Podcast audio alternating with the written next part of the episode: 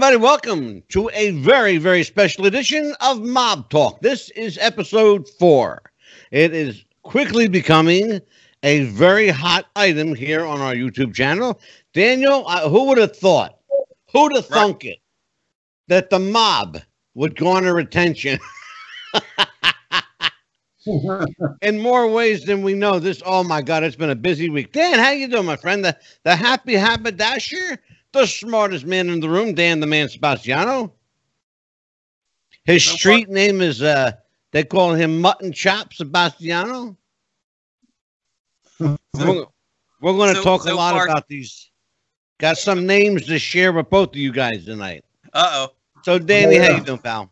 I can't complain. You know, any talk like this, always a fun topic, and any chance I get to drop another nickname. Yeah, right?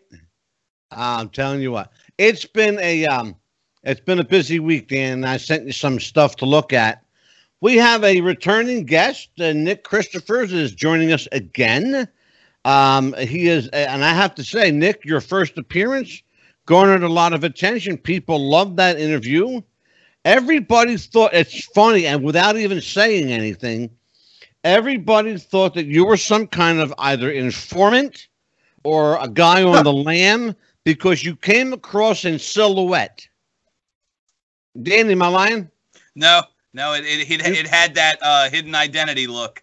It surely did. It honestly, and it was completely serendipitous.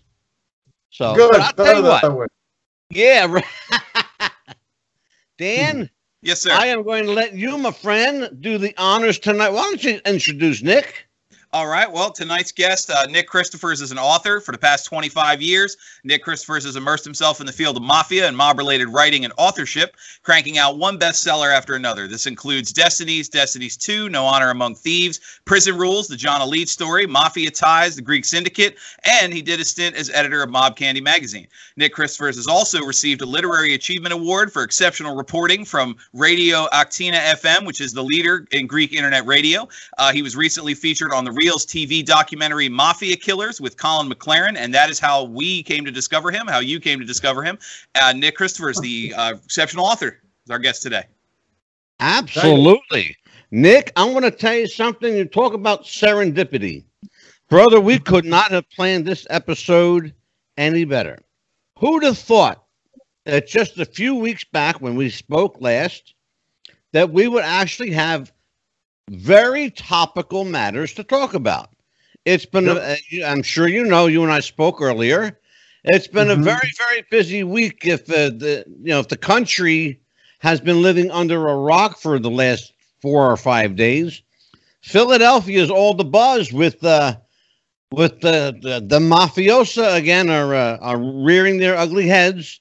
15 purported mobsters all been either arrested, charged, or indicted on drugs, racketeering, and extortion, and that's just the top of the list. It's a candy list of crimes ranging from racketeering to murder to extortion to bribery, bribing federal judges, you name it, it's there.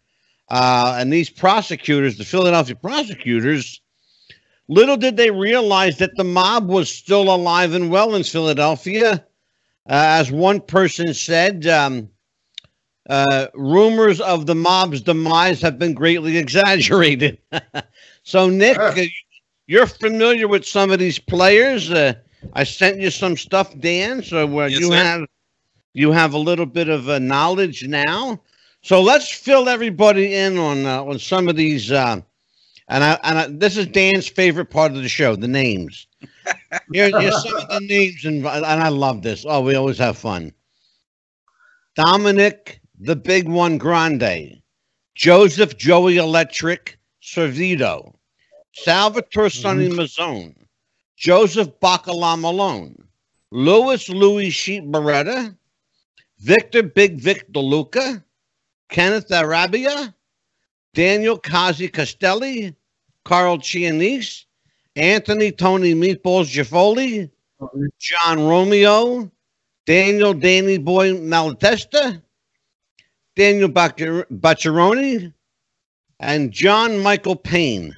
That is about the, as American as you want to get on this who's who. All 15 defendants are due to appear in front of a U.S. District Court in Philadelphia, according to documents filed. That will be on January the 8th. One of those individuals actually had a heart attack when served with the papers at his front door. So needless to say that, I mean, I believe that was, if you remember who that was, Nick? Did they say who had the heart attack? I forgot which guy it was. I think it was, not Meatballs. It was the other guy, the older gentleman. Castelli? I think, I'm not sure which one. Yeah, one of the old guys. There's like 71 guys. Yeah, Daniel Costa. I think it was. Yep, you're absolutely right. You are absolutely right.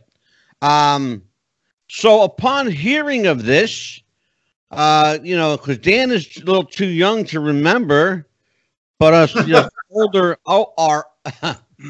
our age is getting us away. We remember a time in Philadelphia/New York mob lore when this thing happened before, Nick. And it was right at the time when Angelo Bruno was killed, and all hell broke loose. And just like this, the mob indictments came down. Guys were taken into custody. Some flip-flopped on others. Others kept their mouths shut and did time, like stand-up guys. And a lot of them went into witness protection, never to be heard from again. Where do we stand with this? Give me your, you have been around these guys a long time, Nick. Give me your educated opinion on this. Where do we go from here? What's going to happen next? Well, first we got to find out how it lays out to begin with, to see what sticks, what actually sticks.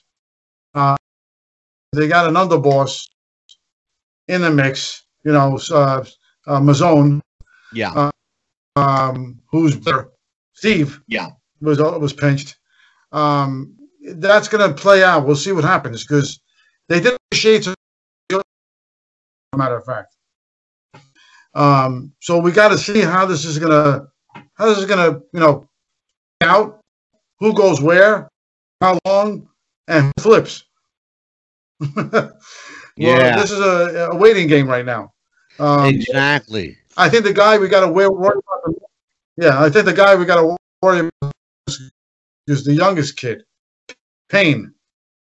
Yeah, he's like 34 years old. Payne. He's young. Yeah. So I think we got to look. Yeah. So now, because Payne is young, he's not going to want to sit there. You've been following us a little bit. I gave you some. Educational materials to enlighten you and inform you. Yeah, this so was a, what's your take on it? Well, I think this is a big story, you know, not just the Philly Inquirer, but NBC, CNN, a lot of the major networks have covered it.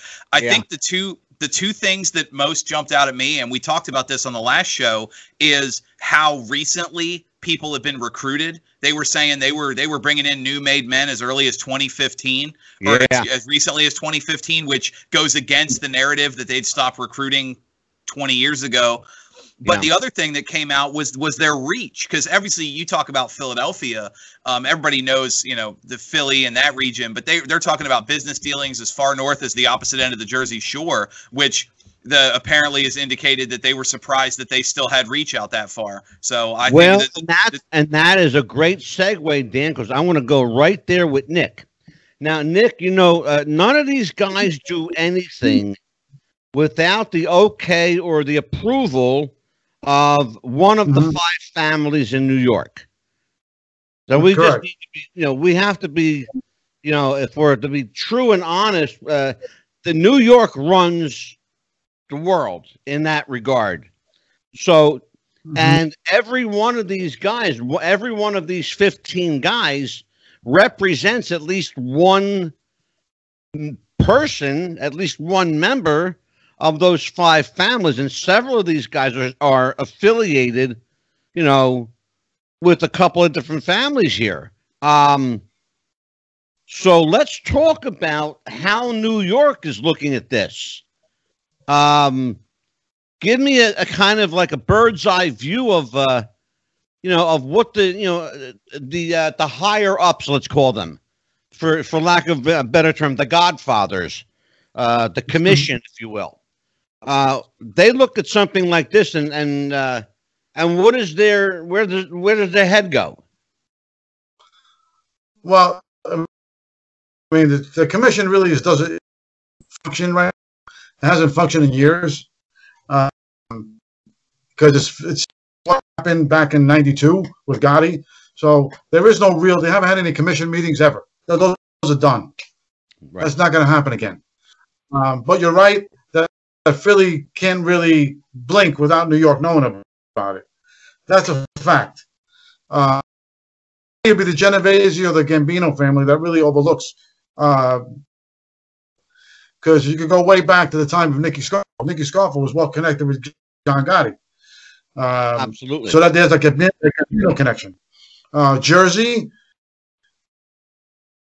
So there's the connection, Philly and Jersey, with the Genovese crew. Yeah. And Grandy, those two guys, they're a family tree. Goes a lot of their own family members are May people that have had connections with the New York brand. So that's where that connection comes from. Now, Nick, in New York, is this something to worry about? I'm sorry, go ahead. No, I was just going to say, in your opinion, you know, this they took 15 guys in, and they apparently, according to the information we're getting, this is the culmination of at least a 4-year probe that they're telling us, at least 4 years. Given that, you know, I mean, talking about 4 years that's a lot of time to go unnoticed or to go under the radar. How did the feds pull this off for 4 years without any inkling of it? Snitch. There was somebody on the inside. Definitely. Okay. That's why the whole thing happened, because where they had one guy selling fake drugs to take him out. Yeah. Well, that's we know that. So that guy is. Yeah, we actually were told yesterday that they found out who the snitch is. His name has not yet been released, but they know who it is, and they're telling, the word is that they're telling people nobody's safe. Mm-hmm. And so that's what they're saying. Yeah, they've got it. So this is the tip of the iceberg, Dan. 15 guys on top. So, you know, you're the smartest guy in the room. Give me your hypothesis here. Oh, I used the big word, hypothesis. Well, we've touched on before in some of the previous, in some of the previous mob talks we've had, that there's really no net that'll catch everything. I mean, they're saying they brought people in as early as as recently as 2015. They're talking about they've got somebody on the inside. They're looking at this big group. You don't charge 15 big names at the same time without a big case you've been building for a long time, which means odds are there's more charges coming to, if not some of these guys getting hit with more, somebody else has got to be looking over their shoulder now thinking, shit, what do they have on me? Which I think is going to be the next big story is who's next, because that's exactly right, and that's why I said, you know, when I was addressing the issue with Nick earlier, you know, this is the tip of the iceberg. These are 15 made guys. These are like, you know, the creme de la creme of the made guys, or what's left of them anyway, and you know. Yeah, I mean that's the thing, Nick. You know, they're a dwindling breed. You know, But you got these old holdouts, you know? Well, I think that the biggest fear right now for anybody who's on the street, if you notice, the guys that they picked up are the old guard, guys in the 80s, 70s, late 60s. So these guys, you take these guys off.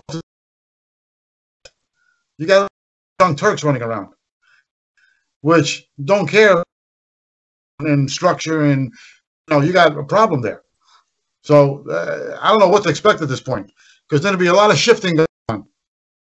Well, Nick, let me ask you a question. Would your best guess be that the snitch was probably a younger dude?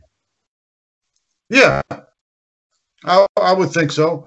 He was trying to get in, trying to get his feet wet. So what is the benefit? Either that or somebody that already... Yeah, go ahead, Nick. I'm sorry. No, I'm sorry. Go ahead. What were you saying? No, I was going to say, what would be the benefit for a young guy if he's just wanting to get his feet wet and be a part of this thing? What's the benefit to him to snitch guys out? What's the MO? Well, it's either there's only two. It could be two things. Either it's a young guy and maybe he got picked up on something. The feds put dangling in his face and say, "Listen, we can get you on this unless you do this." Or this guy that's already in is concerned about his own wealth. Okay. Maybe I can, maybe he was on the outs with somebody. Yeah. With Mazzone or with Grandy or one of the other guys. Yeah. It's possible. Go ahead, Dan. Well, I think it goes to something we talked about in the last episode is you've got a couple of younger guys. I mean, obviously, John Michael Payne's 34. He's the only one in the group younger than me, but we talked about the internet and expansion and stuff like that. I think it's telling that a group so centered in old family is willing to bring in guys born when some of this stuff started, because they probably needed somebody to use the computers, to use the phones in a way that some of these guys in their 70s could never do. Dan, thank you for saying that, brother, because that ties into what we spoke about on the first episode of Mob Talk, the recruiting tools, 21st century recruiting, right? That the mob is using, the internet. That's the biggest weapon they have right now is the internet. They can do all their business, basically in shadow. Yeah, well, I mean, look at what we're doing right now. You don't have to coordinate anymore. You could have guys in 10 different cities have a meeting that's virtually untraceable and you don't have to have everybody in the same room anymore or on the same tappable phone calls. Yeah. He's got a point, Nick. What do you think? No, it's possible. I'm not, I can't confirm that possible. But I understand, from people I've spoken to, is in Philly especially, they were recruiting guys from Sicily because their talent pool was, lack of a better term, their talent pool was not there, and they needed to replenish the ranks. So sometimes when that happens, they reach out to Sicily and they bring guys in. They bring the zips, as they call them. Yeah, and you know what, Nick, and we actually addressed that on a previous episode, during the 80s, the Gambino family recruited heavily from Sicily. In fact, Rosario Gambino and his cousin, they opened up Valentino's nightclub in Cherry Hill, New Jersey, as a front for their operation. And not all, but a lot of Philadelphia money went through that club. We know now because the club is closed and most of them have been arrested, and those that are still alive or long gone. Those that did survive aren't talking.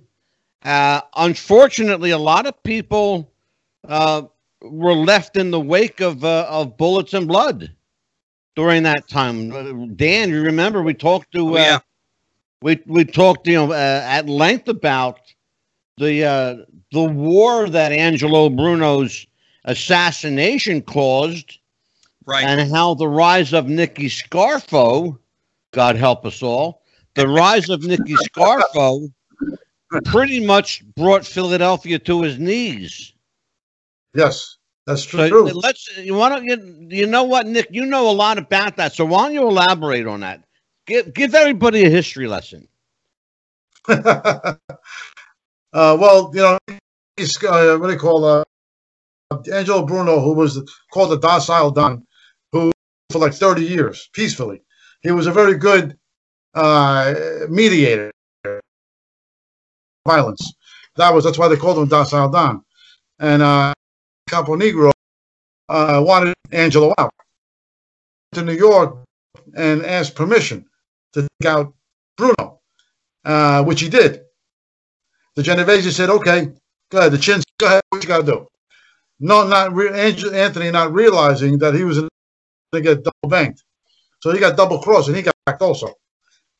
After he killed Bruno, and like you said, Angelo came. I mean, who came in after Angelo was our good boy Nicky Scarfo, and Nicky Scarfo totally decimated Philadelphia as we know it, because everybody was he was very paranoid. And God knows how many guys he took out just from looking the wrong way, So the structure of Philly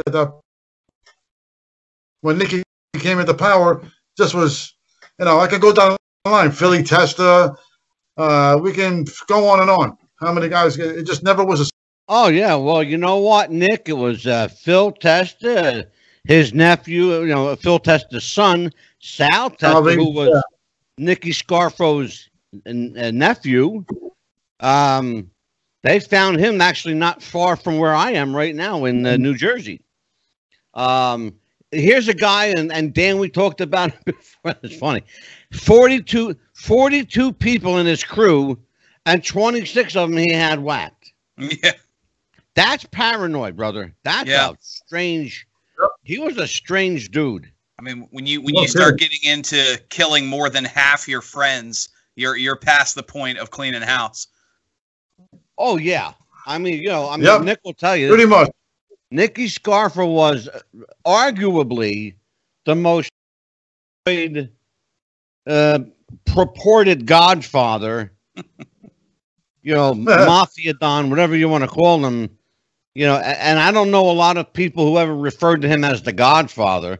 But they did call Angelo Bruno Godfather. Well, that makes sense. The only other guy that's close to what Scarfo did, well, kind of close, but that's Anthony Gaspipe Casso here in New York. Very similar mentality. We actually talked about him a little, Nick. You're a guy who knew him a little bit. Well, I know his son. Yeah, and he was a guy that, again, arguably one of the more paranoid, mafia associates you'll ever read about or ever hear about. He would just as soon kill you than look at you. He was just a strange kind of guy. Yes, you've been around a lot of these kind of guys. No, I was just going to say, you've been around a lot of these kind of guys. What's the mindset, Nick? What's the mindset? What makes a guy, like, if we had to call him the perfect mobster, the perfect gangster? What are the qualifications to be like the perfect misfit for that kind of crew? You mean in a good way or a bad way? Well, it depends on what you mean by good or bad. I think good for them. I think the all-time gangster that I think that I knew. I knew briefly. I met once or twice. I went to his funeral with John Sonny Franzese. To me, that guy was hardcore. I didn't get any more than him. The man died, lived a gangster, died one. Never ratted on nobody. Took his time on him. Never made a complaint. Yeah. And so what are your thoughts on Michael Franzese? No comment. I would thank you because I've asked that question to I'll tell you I have asked that exact question to no less than 4 mob authors. Every one of them said the same thing. But then off the record, I had one who actually said to me, I think he's still connected. I think he's still working. And I think he's still making a shit ton of money. And I believe every bit of that. I don't know about that one. I just think he's a great manipulator. That's what he is. He's a phenomenal manipulator. He's I don't believe half the things he said. Well, and that's therein lies. I mean, he's yeah, and that, Nick, therein lies the gist of his credibility. Dan, you want to pick up on the Michael Franzese thing? You know, it's funny. There is, for lack of a better term, there's very little to say because Nick Christophers' answer is the generic comment, like, you know, we'll take the narrative. I've got no further comment on explanation. I think it creates a neat discussion because there are people out there that think like Angelo, you said that he's still connected, that he might still be running things from behind the scenes, but you're not going to find anybody that really wants to do a deep dive talk on that. Well, and you know, the same thing could be said for Joey Merlino, Skinny Joey. There are people who swear and be damned to this day that he's still running Philadelphia from Florida. Oh, no, that he is. That I believe. Yeah, and let's talk about that, Nick. Go. If you think about it, isn't that the most optimum way to do business from afar? Well, I mean, look at the guys that got picked up today. Mazzone, Grand.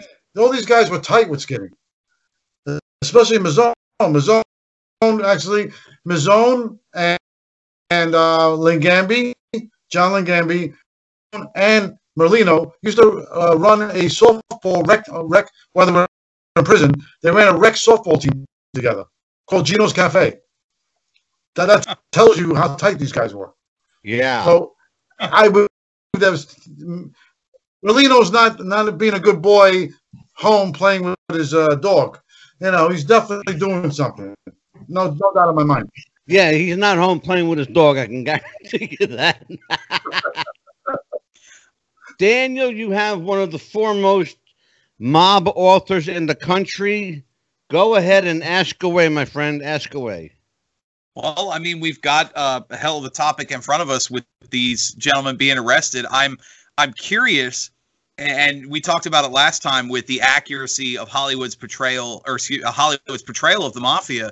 Two of the movies that often come up as being the most accurate when it comes to mob is Donnie Brasco and Goodfellas. Well, if this, it's not universal. I'm just saying that tends to be the ones that come up. I'm curious if this turns out this story broke because of an inside man. How soon before we see the Philly mob movie, the Philly mob story? Because usually the mob story, Whitey Bulger, the mob stories Hollywood loves going at all snitches. Daniel, the prosecutors are working on the script as we speak. There you go. Probably. Well, and actually, it's funny Dan says that.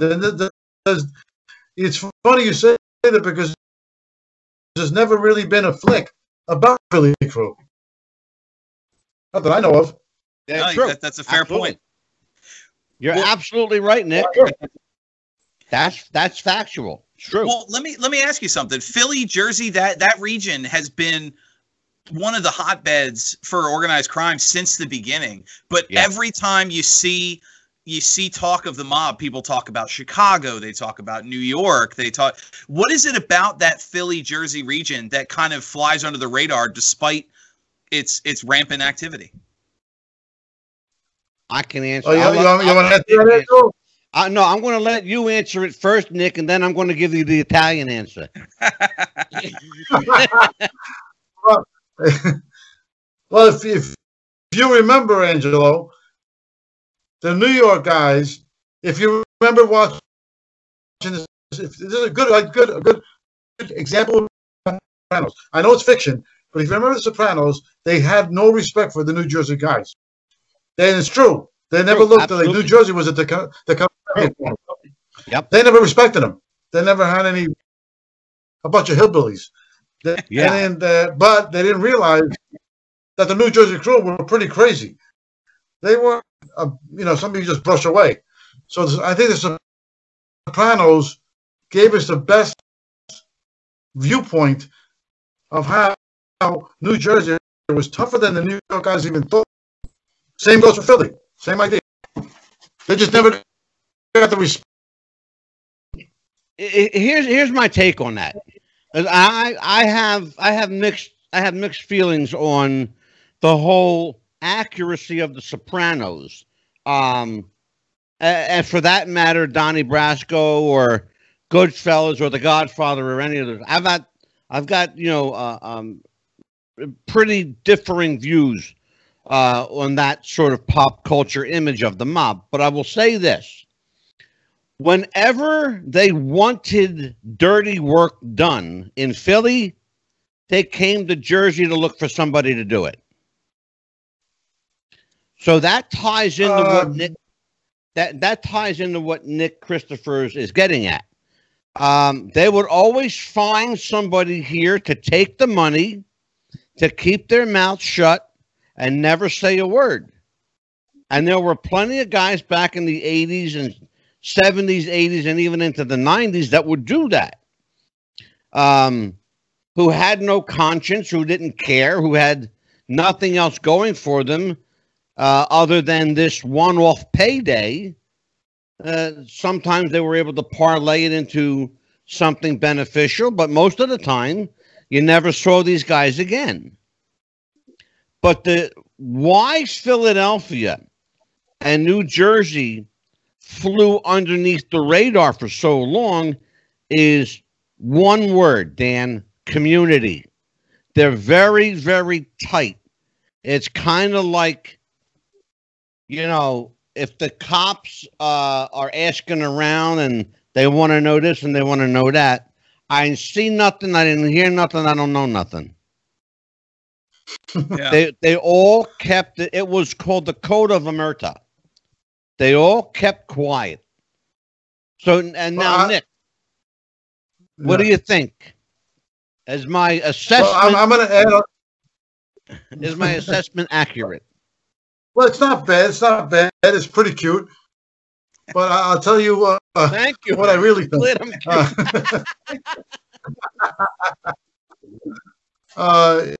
Somewhat, you're somewhat correct, because Code of Omerta was pretty general for everybody.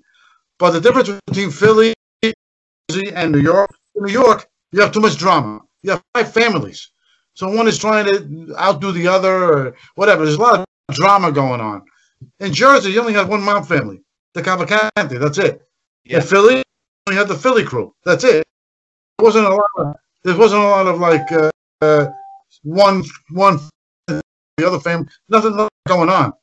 So that's where they were very tight because they only had themselves. Not saying the other. When you talk about getting guys from Jersey to to whack somebody out, for example, a good example would be when they tried to kill John Gotti. Who'd they go to? They went to Jersey to get Bobby Manor. Bobby Manor was a Jersey guy. To take out John. It never happened, of course. Right, sure. But that's who they reached out to. Nobody in New York. They reached out to a guy in Jersey. So that, what you were saying before kind of ties in. Yeah. Dan, let's. Yes, you and I have had on previous episodes, the conversations about the influence and power structure of the New York mob. Yes, sir. Have that conversation with Nick. I'm curious to hear your take on this, Nick. I want you and Dan to have that conversation. I want to stay out of this one for a minute because Dan already knows how I feel about it. As usual, I'm probably wrong because Dan's the smartest guy in the room, and he'll tell you because I'm contractually obligated to tell him. He's the smartest guy in the room. But no, go ahead, Dan. You and Nick have that power structure. Well, you know, it's funny. It's actually a great segue because Nick, you mentioned the Jersey and Philly only having the one family. Something in New York is it's very. We talked about this before. Is that it's almost regional. There are several groups that exist simultaneously, and you have to kind of have a like Angelo said, you have a power structure where, but you also have to have kind of a different pyramids of sorts where you don't have just one guy in charge of one guy in charge of one guy, because you have to have more liaisons, you have to have more foot soldiers, you have to have more people on the side. And I'm wondering if such an organization, especially we touched on Angelo before with New York being one of the first groups, some of the New York families to reach out to non-mob organizations, working with local black gangs, working with local Irish gangs. Exactly. That's exactly what I was getting at, Daniel. Go ahead, go. And I was wondering, Nick, if you had a thought on that, because that's something that, other than what Angelo touched on, is maybe going across the river to Jersey to get some dirty hands. You'd never hear of the Philly family letting the blood smuggle in something they were buying, or having a local Irish gang escort a shipment. I'm wondering what your thoughts are on that, as far as the fact that certain organizations have been more successful because they've been willing to branch out. Well, it's interesting you bring it up, Dan, because this wasn't. If you remember back in the early '80s. Yeah, early 80s, late 70s, early 80s. Paul Castellano used to hire a crew of Irish guys called the Westies, which was Jimmy Coonan, Mickey Featherstone, all those guys in that area. Eddie Maloney, all them. He used to get those guys to do some of his dirty work, and he used to hire them to do things. So that's getting guys from the outside is really new. They don't do it very often. But it's nothing new.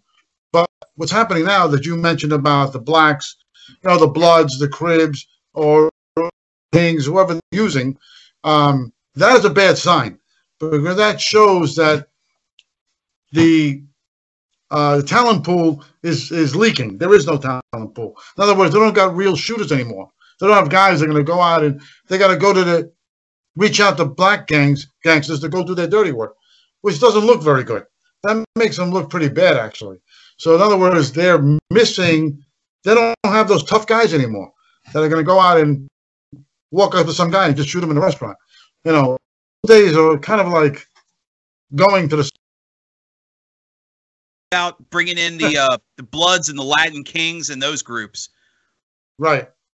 He said the Bloods and the Crips. So you guys going to hear that part. Oh, I'm sorry. I thought you said the Bloods and the Kings. You said the Bloods and the Crips. My mistake. The Crips, yeah. No, I did mention. I did say that. So you missed that whole part. Well, that's right when your sound cut out. You missed that. Yeah, it cut out after you said Bloods and Crips. Oh no. Okay. All right. Well, I'll backtrack. Did I talk? Did you guys get to hear the part where I talked about the Irish thing that Paul Castellano used to use? Yeah, the Irish crew, the Westies, yeah. Did you get that part? You got all that, yeah. Yes, okay. All right. Well, what I was trying to say, what I said earlier, was the moment the mob guys start to hire black gang and Kings or anybody like that to do their dirty work, there's something wrong. That means they're you would think that trying to distance themselves but from implicated, which is total bullshit. Yeah. You whack a wise guy. Why would the gang? So it's obviously going to be them. So the reason why this is happening is because there's lack of tough guys. The talent pool's not there. Nobody's willing to go. Let me tie into that, Nick, because we had an interesting conversation, Dan and I, the last I think episode 2 of Mob Talk. We had a really interesting conversation about how social media and television and movies are being used. And Dan, tell me if I'm full of shit here, because this is the truth, Nick. You're going to shit yourself when I tell you. They're using social media, television, and the movies to recruit mob guys. And I can't even make this shit up. Go ahead, Dan. No, you're absolutely right. Several stories that have come out in the last 10, 15 years or so have covered the rise of social media with Twitter feeds and Facebook groups, as well as distribution of movies like Goodfellas and The Godfather, saying, hey, kids, kids being a relative term, guys in their 30s, this is what the mob's like. And you get guys that kind of offer themselves up or seek out different organized crime groups because they watch it. They watch The Sopranos and they think that's cool. I want to be part of that. Tell Nick, Nick, I want Dan to tell you, because if it comes from me, you're going to think it's bullshit. But Dan's got a trustworthy face, so I'm not even kidding. Dan, you got to tell Nick about how these people think that The Sopranos was a recruiting tool for the Jersey, Philadelphia, New York mob. Go ahead. Yeah, no, Angelo's absolutely right. That's come up before where, especially as its popularity raised and you started seeing books and video game spinoffs and things like that, there was a narrative that the focus of The Sopranos was being targeted towards younger guys under the age of 40. Hey, look at how cool, how fun, how great being an organized crime guy is. And these kids, and again, I use that term loosely, were watching shows like The Sopranos and seeking out guys they knew from the local bars and the areas like that may have had a tie or two, offering themselves up. Hey, what do you need me to do? How do I get in? I saw this show. I saw this movie that I want in. And people are joining thinking, let's do it. Let's be the Goodfellas. Let's be the Sopranos. Whether that's true or not, That was very successful. Can't make this shit up, Nick.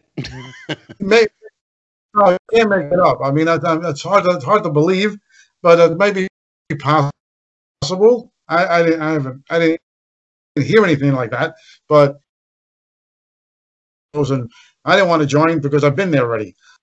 I saw what it's like and was not interested. But it's possible some guys might have, But I guess it's still the there hasn't been there since the early 90s. Right. That's why they started bringing guys in.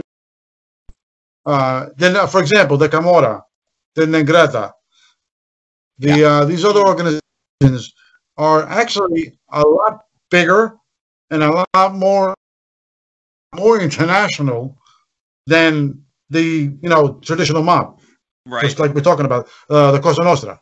It's those organizations are a lot bigger. Say that.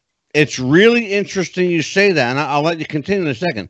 But I'm reminded as you're talking about the international level, let's talk about Japan for a second. They have, believe it or not, the mafia, for the lack of a better word, in Japan. They call it the Yakuza. They are respected.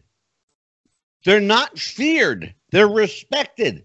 And the Yakuza is part of their culture. Mm-hmm. Could you imagine something like that here? No.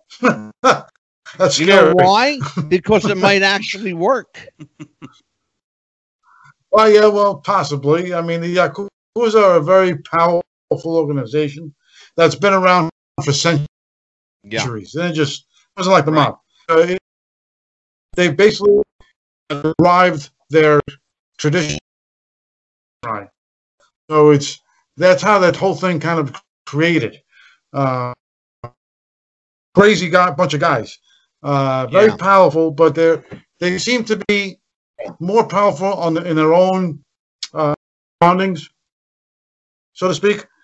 Same thing with the Chinese triads, which tried to get the foothold here in America. They're powerful, but not nowhere near the level of the traditional. Nobody's going to be near the traditional mob in America. Nobody, not one organization, because the traditional mob was so good at controlling politics that no other group could do that. Yeah, Nick, let's ask you a question about, and this is kind of a bizarre question, but you know, as bizarre as it may sound, I'm sure that you have a plausible answer for it.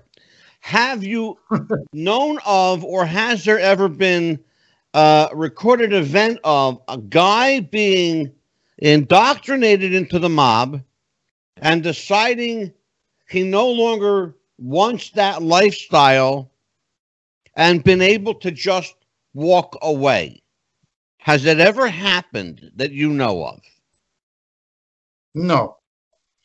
Well, that happened. There's one guy, it's funny, there's one guy, funny you say that. His name was, not the Joe Bonacci, be the same, but his name is Joe, right? And going back, I think, maybe the late 80s, I think, and he decided to flip. And to flip, not because he had an indictment or anything. He just did. He did exactly what you said, Angelo. You know what? I don't want to be part of this anymore. And he flipped, and he became an FBI informant. He wasn't even in life very long. Well, it scares me. But similar to what you said. Yeah, well, it scares me how, you know, you think, and because I knew you had an answer for it. See, I knew of that story. I knew of that story very well, in fact. And I knew the end result of it. Which is proof positive that Nick Christophers knows his shit, by God. So, Daniel. Yes, sir. While you're laughing underneath your mutton chops, why don't you go ahead and talk to Nick about your favorite subject, the mob and the movies. Let's talk about the accuracy of some of these films we watch. Well, if I may start with that, Nick, when I was mentioning earlier, I talked to recruitment. I said one of the films that has been brought up on our show before from other authors that is often revered as being accurate is Donnie Brasco. You laughed and kind of shook your head, and I was wondering what it is about that. What's your opinion on the fact that you don't consider that accurate? I've always heard the opposite. Well, I mean, accurate. You mean accurate in how the life is, or accurate in what actually happened? Well, actually, a combination of both, but more accurate in its portrayal of the actual mob. Oh, okay. No, yes, that I would agree. Donnie Brasco is pretty much on point of what it's like, how crazy it is, how lethal it is, how treacherous it is. Yes, I would agree with that. What historically completely wrong from the beginning to the end, almost. Really? Yeah, accurate. The life it really is like, but the way it is, what actually did happen, and what was shown on the screen is not the same. You know, wrong. It's funny. I can tell you what happened. Well, it's funny you describe it that way, because that's often one of the, for lack of a better word, criticisms leveled at the movie Goodfellas, is that it's a phenomenal portrayal of what the mob is really like, but the story itself is entirely fictional. Correct. That's also true. So, same goes for Casino. Casino was horrible. Can we just call it spade a spade, okay? Casino was fucking god-awful. It was horrible. That was no more accurate than Dan the Man being the smartest man. Hey now. Yeah. Well, but it was not, you know what it was? It was a fairy tale. It wasn't a mob movie. It was a great crime thriller, but it wasn't a mafia movie. I can tell you that. Because that's just not how things are done. I'm sorry, but it's not. That's not how things are done. The characters were over the top. The storyline and plot was over the top. They needed to bring it down. If they had brought it down a little bit to an even level, it might have reflected some accuracy, because despite what people think, the mob is not all that dramatic, Nick, and you know that. It's actually, quite frankly, quite mundane, you know? Once in a while, you'll have a crew of 5 or 6 fat guys sitting around a round table, chomping on a cigar or two, talking about, you know, how to do business and what's next and blah, blah, blah. But that's rare, you know. The suit and tie gangsters are gone. They're T-shirt and jeans now. And the real gangsters are carrying briefcases and fountain pens. Yeah. You know? But I don't know about that, but okay. Sorry to slow your roll, Daniel. No, you're all right. I'm going to partially disagree with you on Casino, though. If there's one thing, anytime you have a movie about the mafia that has Joe Pesci in it, it's automatically good. So just saying. What? Dan, to tell you something. What's that, Nick? Well, Dan, I love Joe Pesci too. Don't get me wrong. I'm a Joe Pesci fan. But Joe Pesci, actually, in the movie, he played Tony Spilotro pretty good, because that's what he was like. He was a freaking off the wall, crazy, murderous prick. Forget about it. But when he played Tommy D in Goodfellas, first of all, Tommy D didn't look anything like him. Tommy D was not a good-looking guy. He had a mustache. And he was 6 foot tall. Joe Pesci's a midget. I mean, what a bad. Yeah. Well, Nick, you know what? Let's talk about that a second, because my information that came directly from the source said that Joe Pesci's character in that film was directly based off of Nicky Scarfo. For Goodfellas? For Goodfellas. They said that the characterization, his personality, his behavior was all based off of Nicky Scarfo. Well, I don't know. So what happened to Tommy D? Well, no, I'm not disputing. That was the case. No, I'm not disputing that the character was based on Tommy D. That we know factually. But they're telling me that the personality, the character quirks, okay. the hot-temperedness, the short stature, that he was chosen for that role specifically because he, and even if you looked at the movie, he kind of favored Nicky Scarfo, you know, because let's be honest about it, Scarfo was a midget, you know, he was a little, but you could never call him little Nicky to his face, he'd kill you. Yeah, no, well, Nicky had a Napoleon complex. Oh boy, did he! First of all, you just something, and I freaking, I wanted to say something, but you touched upon something. Okay, there's a movie that came out. I don't know if you guys know about it. And it was about Sal Polizzi, who was with the Gambinos. And there was a place called the Sinatra Club that all guys from all different families used to go and hang out. Guys from the Gambino crew, K, whatever. And in this movie, there's a guy who plays Tommy D. And I forgot the actor's name, but man, he played it to a T. You got to check out this movie because this one was pretty accurate. and it has a guy playing John Gotti, but a younger version of Gotti beginning to do hijackings when he wasn't that big yet. It was pretty good, actually. Interesting stuff. Did you?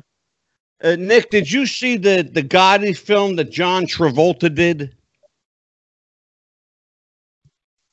Yeah, my dog did a better movie. Sucked. Thank you. The only thing I can say is they had him looking pretty good, but that was it. They had him looking like Gotti, but that was it. Yeah, that's where a little bit. Yeah, well, they made sure that he had the right clothes. That's for sure. That's for sure. But yeah. I mean, look, I respect Travolta. I like some of his work in the past. I know he tried hard. I know he was trying, but it just didn't. I mean, you got to have a certain kind of, inner attitude to pull off a part like that. Like, you either have it or you don't. Dan. Yes, sir. Let's talk about bad casting in good movies. Go ahead. Oh, we can go on that one. Go ahead, Daniel. Well, I mean, me, like I mentioned, anything Joe Pesci's in, I think if you're talking bad casting in movies, especially if you're looking at the mafia, you have to talk about Godfather 3 and just some of the very questionable choices. You thank that movie sucked. But Nick, Dan went exactly where I wanted him to go. Yeah, he went exactly where, because that's the quintessential film, right, of bad acting, bad actors cast in a good movie. And it's a shame because her career has developed something to become so well and respected. But Sofia Coppola's appearance in Godfather 3 is often considered one of the worst roles in film, not just mafia history, film history. Film history. Yeah. She's singularly one of the worst film actresses I've ever seen. Yeah. But I love her. Oh, yeah. But that was because her father was directing it, so she got part. Let's just be real. It's nepotism in a big way. That's exactly right. That's exactly right. Well, Nick, I'll tell you what, brother. I gotta have you back for another episode. I'd like to bring Nick back every month if we could. We might do that. We might just. I like talking with Dan. Yeah, you know what? I'd like to bring Nick on and have him host Mob Talk. That would be a great idea. We'll talk about it. That'd be exciting. Good stuff. So, look, I give you Dan the Man Sebastiano over here, Allegedly the smartest guy in the room. He asked a good question. I smarten him up, I educate this kid. Look, I cultivated this little bastard. Look at him. Daniel. Yes, sir. We are up on the hour. It's been a fast show tonight, brother. Let's have a word from our sponsor, and we'll say goodnight to Nick. All righty. Well, we talked a lot tonight with the mob and some of the jokes and the comments we made, and the something that comes up a lot with the mob is whacking and your boys. And with our sponsor, you can whack your own boys, and that's our sponsor is Manscaped.com. I specifically use that word because their new product is the Weed Whacker, which is a phenomenal ear, nose, hair trimmer. As an Italian, I need one of those to survive. They're obviously their prime package is the Lawnmower 3.0. which is a wonderful shaver. It comes in a package including a deodorizer, a refreshing spray, some wipes. It comes in a nice leather bag, free shipping. You can use promo code WrestlingFuture at Manscaped.com for 20% off. That is Manscaped.com, promo code WrestlingFuture, Manscaped.com. Your balls will thank you. And so will we. And we will thank Nick Christophers for being with us yet again. Nick, I got to have you back, brother. You are just too damn good of a guest. You are really a great guest to have. We love having you here. And the subject matter, let's be honest about it. The subject matter is endless. You could go on and on with this kind of stuff. Holy shit. You know. Yeah, yeah, no, go ahead, Nick. Go ahead. Oh, no, I was just saying, forget about it. You're right. Yeah, you know, I mean, you know, it's, but, you know, here's a question. I'll give you one last parting question before we leave. Why are we enamored by these modern day Robin Hoods, these mob guys? Because we all wish we were one. Interesting. Yep. To the point, Dan the Man. Can't argue with that logic. Yeah, absolutely. Well, we are at the end of another one. Nick Christophers will be back. I guarantee it. If I got to go to New York and hog tie his ass, he'll be back. Thank you. And for Dan the Man and for Nick Christophers, I am Angelo DiCipio. Thanks for joining us. Remember, we are always wrestling with the future. We'll see you next time. Take care, everybody, and happy wrestling. Bye-bye. Good night, guys. Thank